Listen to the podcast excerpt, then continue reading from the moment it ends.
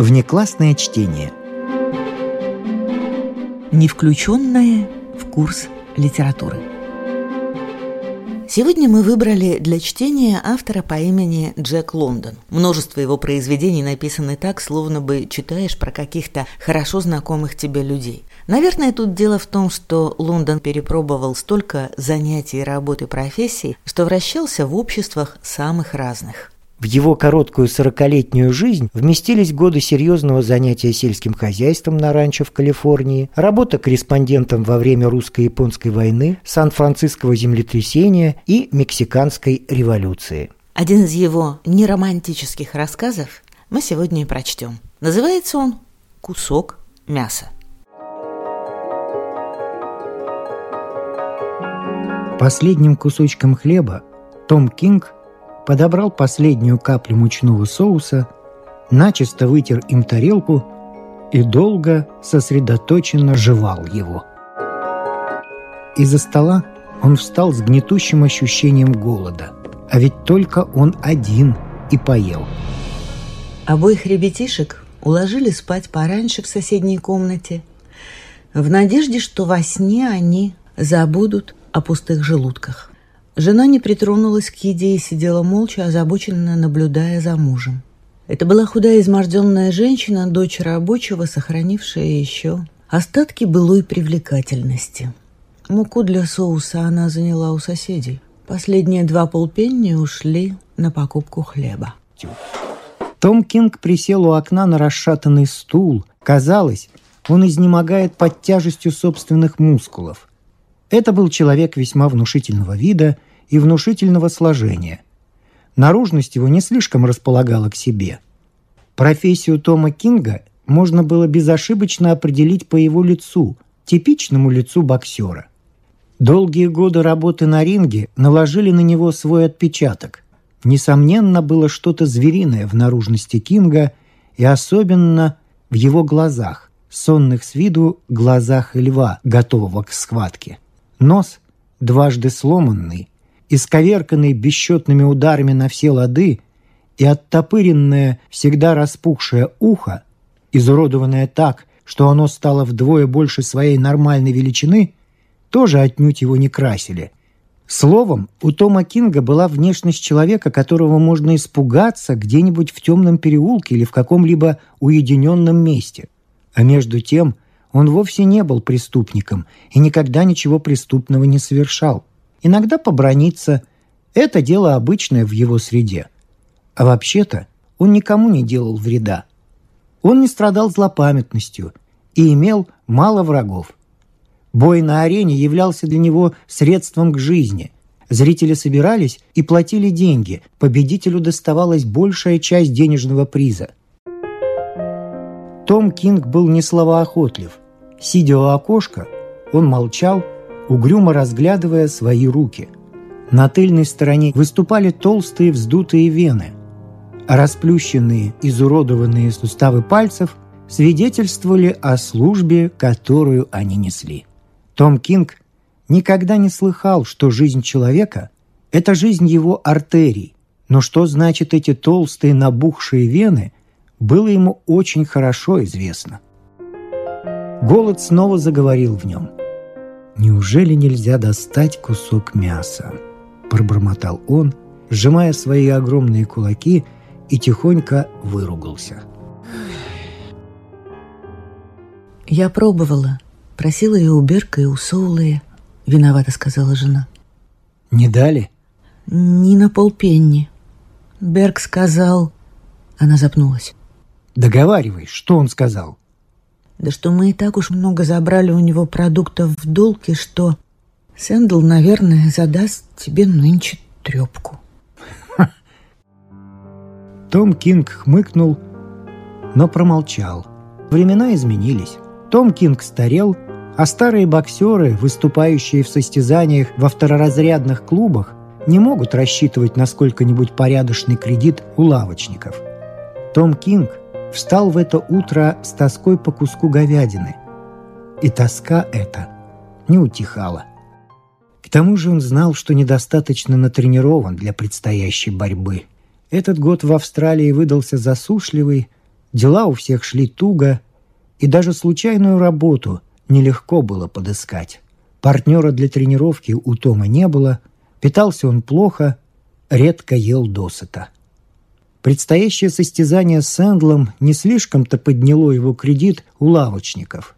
Секретарь Гейти-клуба выдал ему вперед три фунта, ту часть приза, которая причитается побежденному.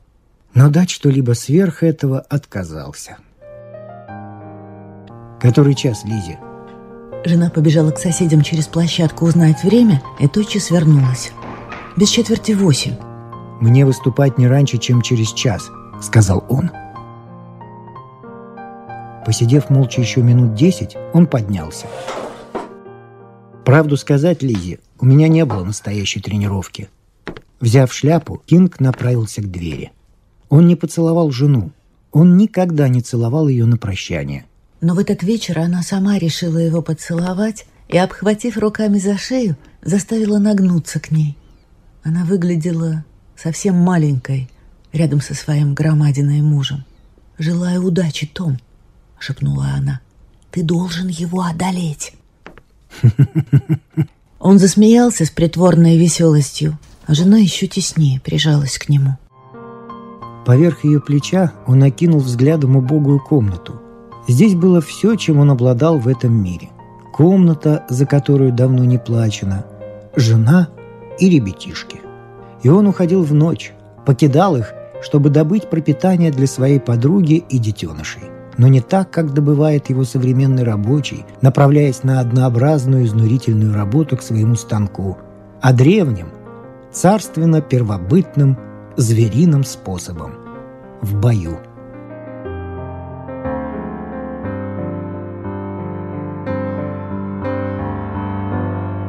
«Я должен его одолеть», — сказал он. «Если побью, получу 30 фунтов расплачусь со всеми долгами, и еще куча денег останется. Не побью, не получу ничего. Даже на трамвай до дому не получу. Ну, прощай, старуха. «Буду дожидаться!» — крикнула она ему вдогонку, выглянув на лестницу. До гейти клуба было добрых две мили, и, шагая по улице, Том Кинг вспомнил, как в былые счастливые дни он, чемпион тяжелого веса Нового Южного Уэльса, ездил на состязания в Кэбе, и кто-нибудь из тех, кто ставил на него тогда большие суммы, сопровождал его и платил за Кэб. И вот теперь Томми Берни, этот негр Янки Джек Джонсон, катаются в автомобилях, а он тащится пешком. А ведь отмахать добрых две мили – неважная подготовка к бою, кто ж этого не знает. Он стар, а жизнь не милует стариков – ни на что он больше не годен. Разве только на черную работу. Да и тут сломанный нос и изуродованное ухо оказывают ему плохую услугу. Жаль, что он не выучился какому-нибудь ремеслу. Но никто в свое время не дал ему такого совета. Да и в глубине души он знал, что все равно не стал бы никого слушать. Ведь жизнь давалась ему тогда так легко. Уйма денег, жаркие славные бои – а в промежутках долгие периоды отдыха и безделья. И венец всего – неистовствующая публика, бурный финал, судья, объявляющий «Победил Кинг!» И его имя на столбцах спортивной хроники в газетах на следующий день. Да, славное было времечко – но сейчас, после того, как он по своему обыкновению медленно и долго размышлял над этим, ему стало ясно, что он в ту пору сталкивал с дороги стариков. Он был тогда восходящей звездой, молодостью, а они – близившиеся к закату старостью. Ему вспомнилось, как он побил старого Стоушера Билла на восемнадцатом раунде – и как тот, словно ребенок, плакал потом у себя в раздевалке. Быть может, Билл просрочил плату за квартиру, может, дома его ждали жена, ребятишки. И, может, Билл в день состязания был голоден и тосковал по куску мяса.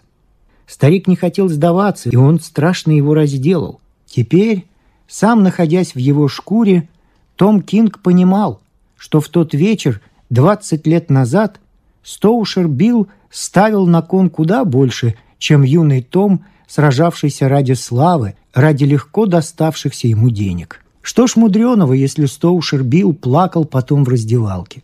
Да, каждому, как видно, отпущено сил на определенное число схваток, не больше. Таков железный закон боя. Что ж, его, Тома Кинга, хватило на большее, чем многих других. Он был последним из старой гвардии. Они выбывали из строя у него на глазах, и подчас он сам прикладывал к этому руку. Его выпускали против стариков, и он сметал их с дороги одного за другим, смеясь, когда они, как старый Стоушер Билл, плакали в раздевалке. А теперь он сам стар, и юнцы пробуют на нем свои силы. Вот, к примеру, хоть этот малый Сэндл. Он приехал из Новой Зеландии, где уже прославился. Но здесь, в Австралии, о нем никто ничего не знает, и его выпускают против старого Тома Кинга. Если Сэндл себя покажет, ему дадут противников посильнее и увеличат приз, так что он без сомнения будет сегодня биться до последнего. Ведь в этом бою он может выиграть все деньги, славу, карьеру. И преградой на этом широком пути к славе и богатству стоит старый седой Кинг. А Том Кинг ничего уже больше не может выиграть только 30 фунтов, чтобы расплатиться с домохозяином и славочниками. И когда он подумал об этом, в его неповоротливом мозгу возник образ сияющей молодости, ликующей и непобедимой.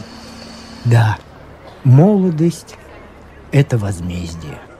Она уничтожает стариков, не задумываясь над тем, что, поступая так, уничтожит и самое себя.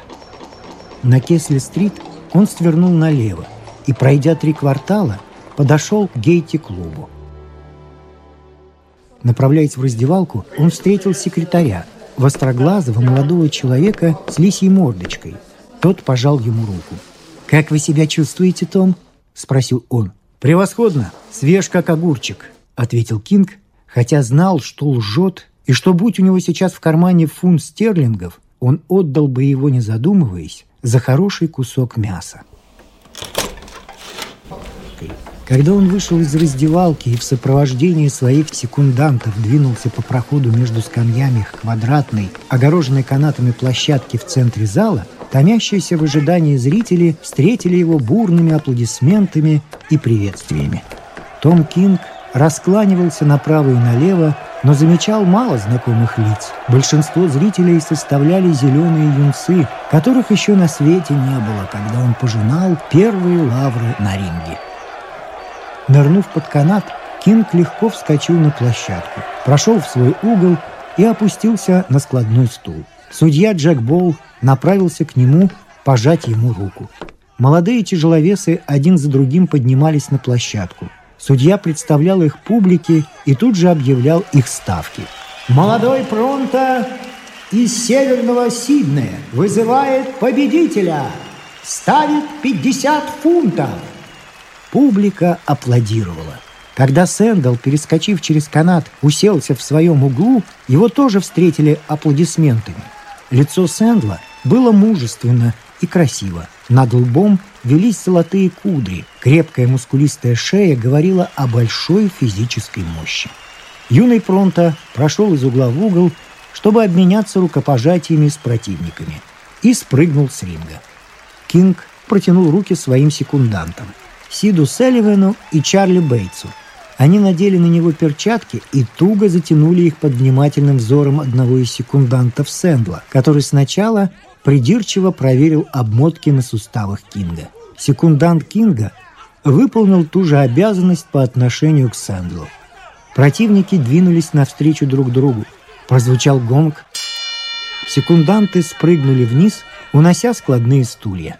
Том Кинг и Сэндл обменялись рукопожатиями и встали в стойку.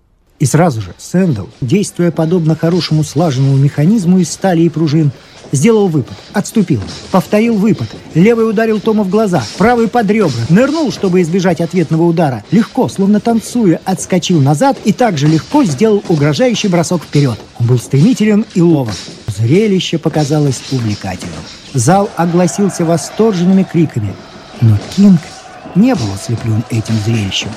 Он провел уже столько боев с таким множеством молодых боксеров, что знал цену подобным ударам чересчур быстрым и чересчур ловким, чтобы быть опасными.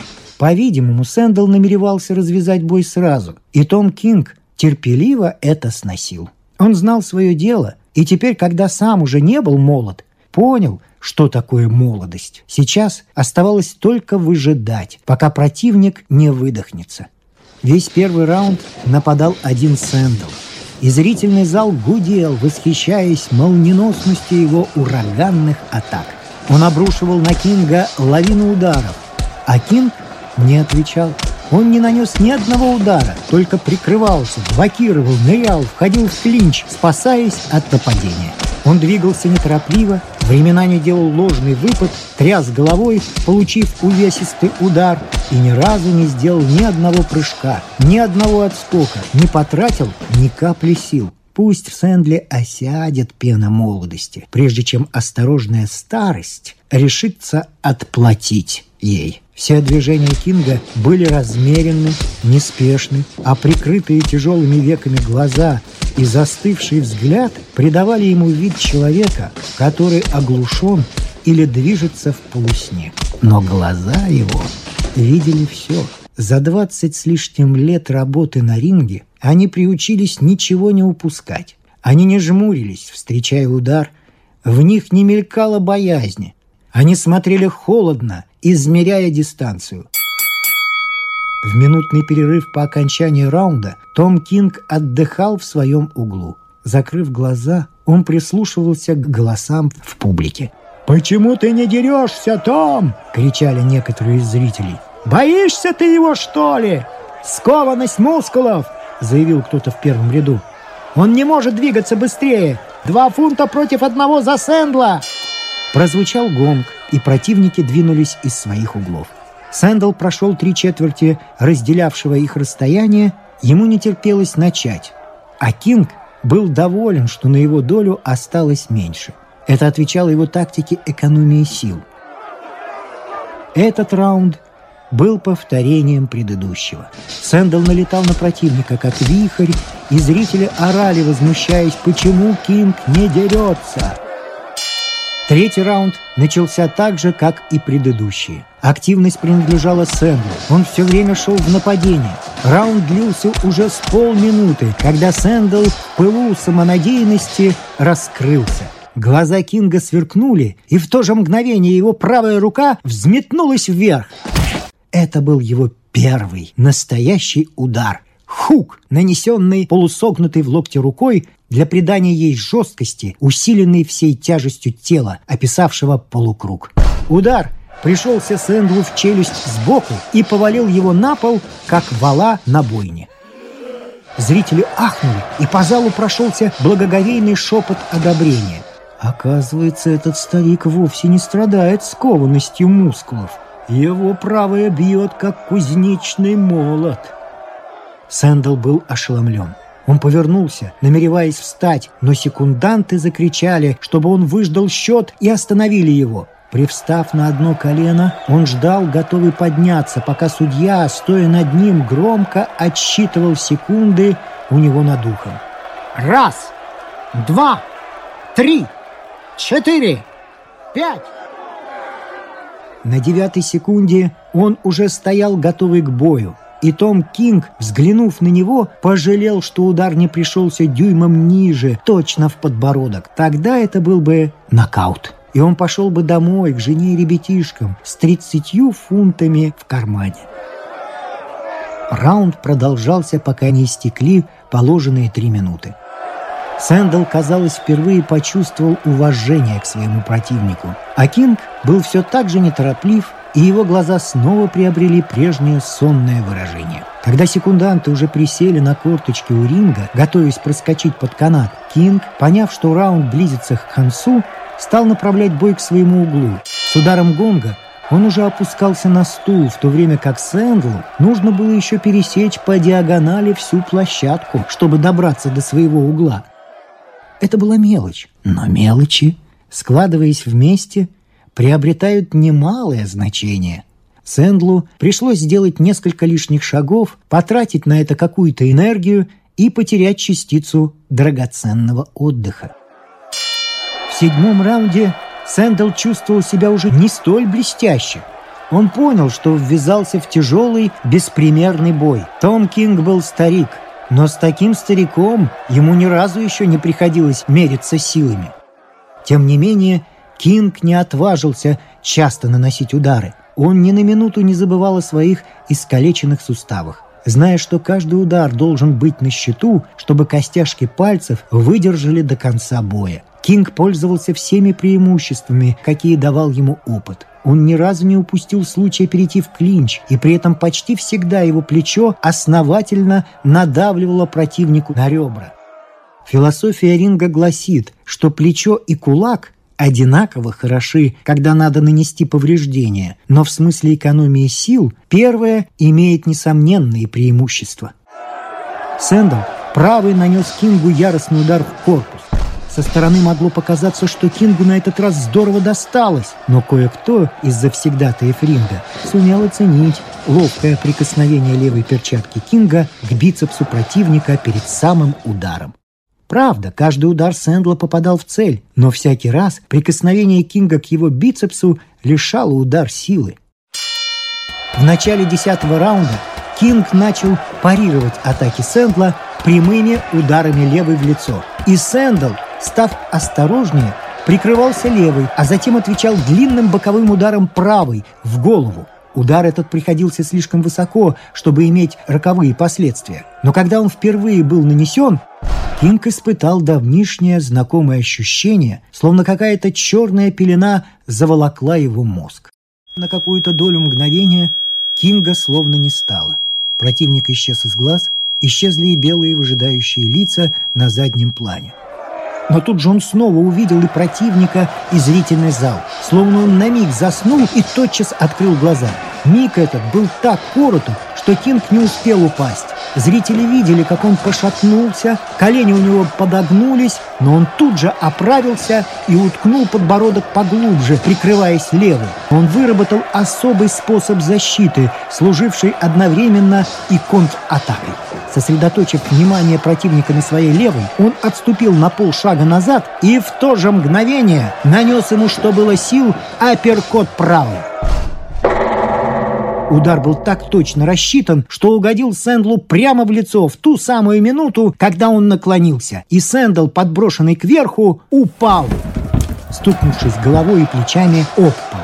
Кинг перестал беречь силы и, обрушив на противника град ударов, прижал его к канату. Он не давал Сэндлу опомниться, не давал ему передохнуть, бил, бил и бил его под рев зрителей, вскочивших с мест и несмолкающий гром аплодисментов. Но сила и выносливость Сэндла были великолепны, и он все еще держался. Гонг возвестил об окончании раунда, и Сэндл, шатаясь, добрался до своего угла, а Кинг сидел в своем углу, откинувшись назад, тяжело дыша. Он был разочарован. Если бы бой прекратили, Судье пришлось бы вынести решение в его пользу, и приз достался бы ему. Он, не в пример Сэндлу, дрался не ради славы и карьеры, а ради 30 фунтов. А теперь Сэндл оправится за эту минуту отдыха. Радость свое возьмет. Промелькнуло у Кинга в уме, и он вспомнил, что услышал впервые эти слова в ту ночь, когда убрал с дороги Стоушера Билла. Это сказал какой-то франт, угощая его после боя виски и похлопывая по плечу. Молодость свое возьмет. Франт оказался прав. В тот вечер Кинг был молод, а сегодня молодость сидит напротив него, вон в том углу. И он ведет с ней бой уже целых полчаса, а ведь он старик. Если бы он бился как Сэндл, ему бы и 15 минут не выдержать. Все дело в том, что у него не восстанавливаются силы. Он чувствовал, как отяжелели ноги, и как по ним пробегает судорога. Да, нельзя было идти пешком целые две мили перед самым боем. Еще с утра он тосковал по куску мяса. Великая, лютая ненависть поднялась в нем против лавочников, отказавшихся отпустить ему мясо в долг. И что такое кусок говядины? Мелочь. И цена-то ему несколько пенни. А вот для него этот кусок мог бы превратиться в 30 фунтов стерлингов. Едва гонг возвестил о начале одиннадцатого раунда, как Сэндл ринулся в атаку, демонстрируя бодрость, которой у него уже и в помине не было.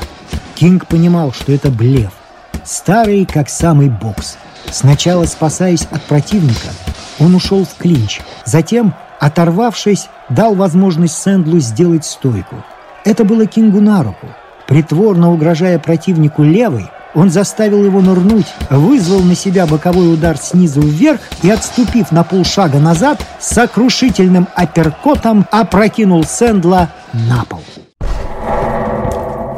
С этой минуты Кинг не давал Сэндлу передохнуть. Он сам получал удары, но наносил их неизмеримо больше, отбрасывая Сэндла к канатам, осыпая его прямыми и боковыми, короткими и длинными ударами, вырываясь из его клинчей или своевременно отражая попытки войти в клинч, подхватывая его одной рукой всякий раз, когда он готов был упасть, а другой отбивая к канатам, которые удерживали его от падения. Зрители обезумели. Теперь они все были на стороне Тома, и чуть ли не каждый вопил «Давай, Том! Жарь! Надай, Том! Надай! Всыпь ему! Твоя взяла, Том!» Финал обещал быть очень бурным. Сэндла кружила и шатала. Но и у Тома Кинга ноги сводила судорогой, а суставы отказывались служить сторонники Сэндла начали криками подбадривать своего фаворита. Это подхлестнуло Кинга, заставило его собраться с силами. Он нанес Сэндлу один за другим два удара, левый в солнечное сплетение чуть повыше, чем следовало, и правый в челюсть. Удары были не тяжелы, но Сэндл уже так ослаб и выдохся, что они свалили его. Он лежал, и по телу его пробегала дрожь. Судья встал над ним, громко отсчитывая роковые секунды. Раз, два, три. Сэндал проиграл бой, если не встанет, прежде чем будет отсчитано десятое. Зрители затаили дыхание. Кинг едва держался на ногах. Он испытывал смертельную слабость и головокружение. Море лиц колыхалось у него перед глазами, а голос судьи отсчитывающего секунды, долетал откуда-то издалека, но он был уверен, что выиграл бой. Не может быть, чтобы человек, избитый подобным образом, поднялся. Четыре! На четвертой секунде он перевернулся лицом вниз и ощупью, как слепой, ухватился за канат. Пять! Шесть! Семь! На седьмой он привстал на одно колено и отдыхал. Голова у него моталась из стороны в сторону, как у пьяного. «Восемь!» Когда судья крикнул «Девять!», Сэндл уже стоял на ногах в защитной позиции, прикрывая левой лицо, а правой — живот. Едва Сэндл встал, как Кинг ринулся к нему. Один хороший удар довершит дело. Сэндл побежден, несомненно побежден. Он побил его, превзошел его боевым умением, набрал больше очков. Сэндл пошатнулся. Судьба его висела на волоске. Опрокинуть его одним хорошим ударом, и ему конец. И снова Том Кинг с горечью подумал о куске мяса и пожалел, что не пришлось ему подкрепиться для последнего решающего натиска. Собравшись силами, он нанес этот удар, но он оказался недостаточно сильным и недостаточно быстрым. Сэндл не упал и, привалившись к канатам, ухватился за них. Кинг, шатаясь, бросился к противнику и, преодолевая нестерпимую боль, нанес ему еще один удар. Но силы изменили ему. В нем уже не оставалось ничего, кроме борющегося сознания – тускнеющего, гаснущего от изнеможения. Удар, направленный в челюсть, пришелся в плечо.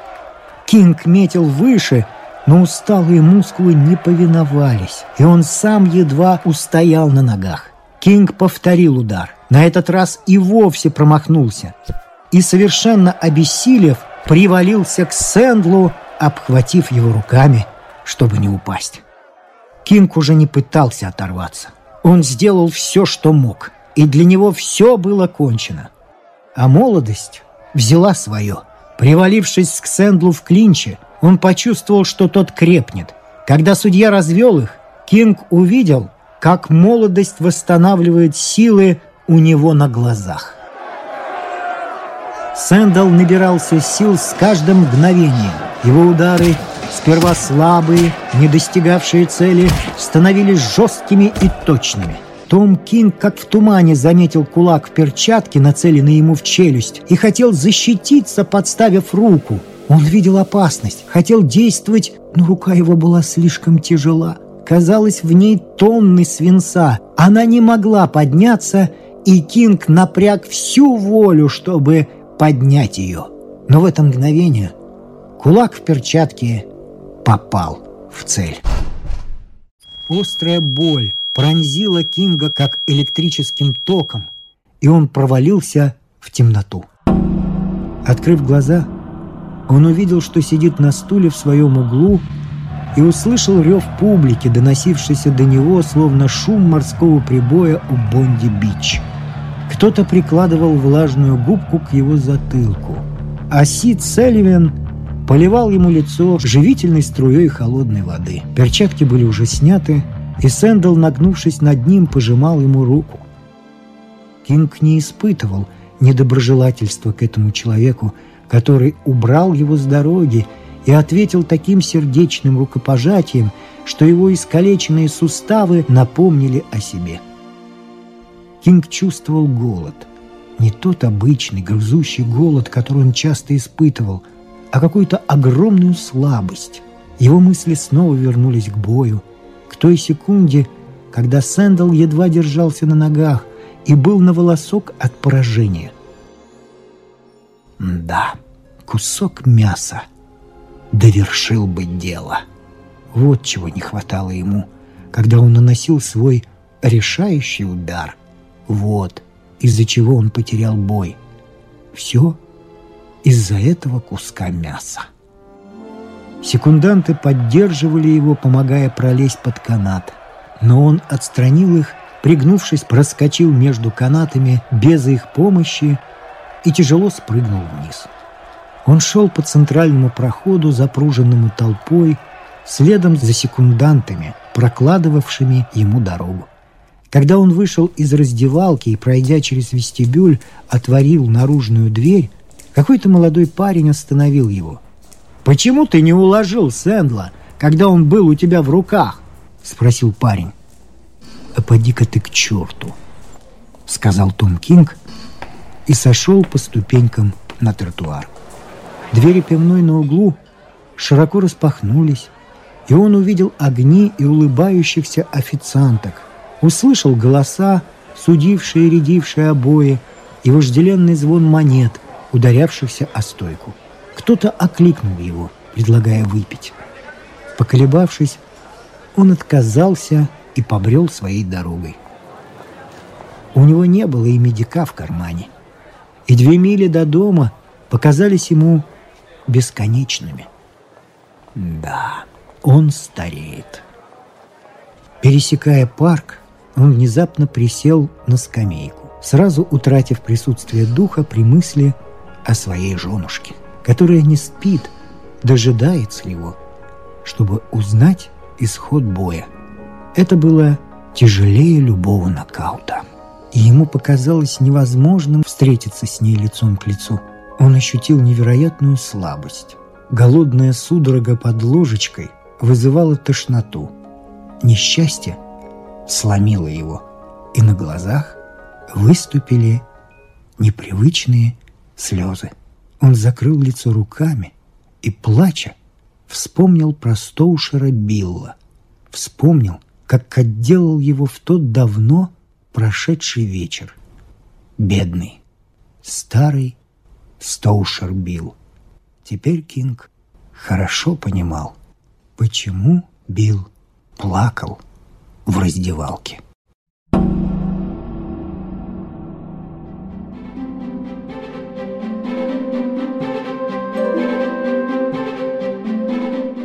Внеклассное чтение.